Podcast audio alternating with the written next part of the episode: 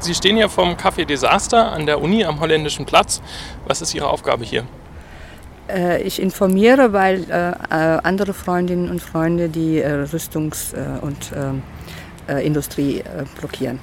Heute Morgen, seit 7 Uhr.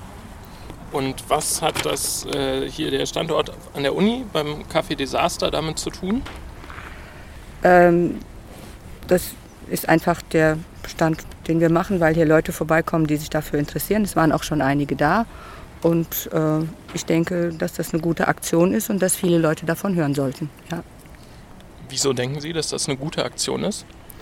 Naja, die Sache mit der Rüstungsindustrie und den Militärexporten ist ja sehr umstritten. Ja, vor allen Dingen die Lieferung von Waffen und Munition in Krisen- und Kriegsgebiete wie im Mittleren Osten. Wenn man jeden Abend in der Tagesschau die Bilder sieht, wie ähm, Zivilisten auch im Jemen leiden und äh, bombardiert werden, dann kann man doch sagen, es wäre sinnvoll, was dagegen zu tun. Und haben Sie heute von den Blockaden direkt schon was mitbekommen?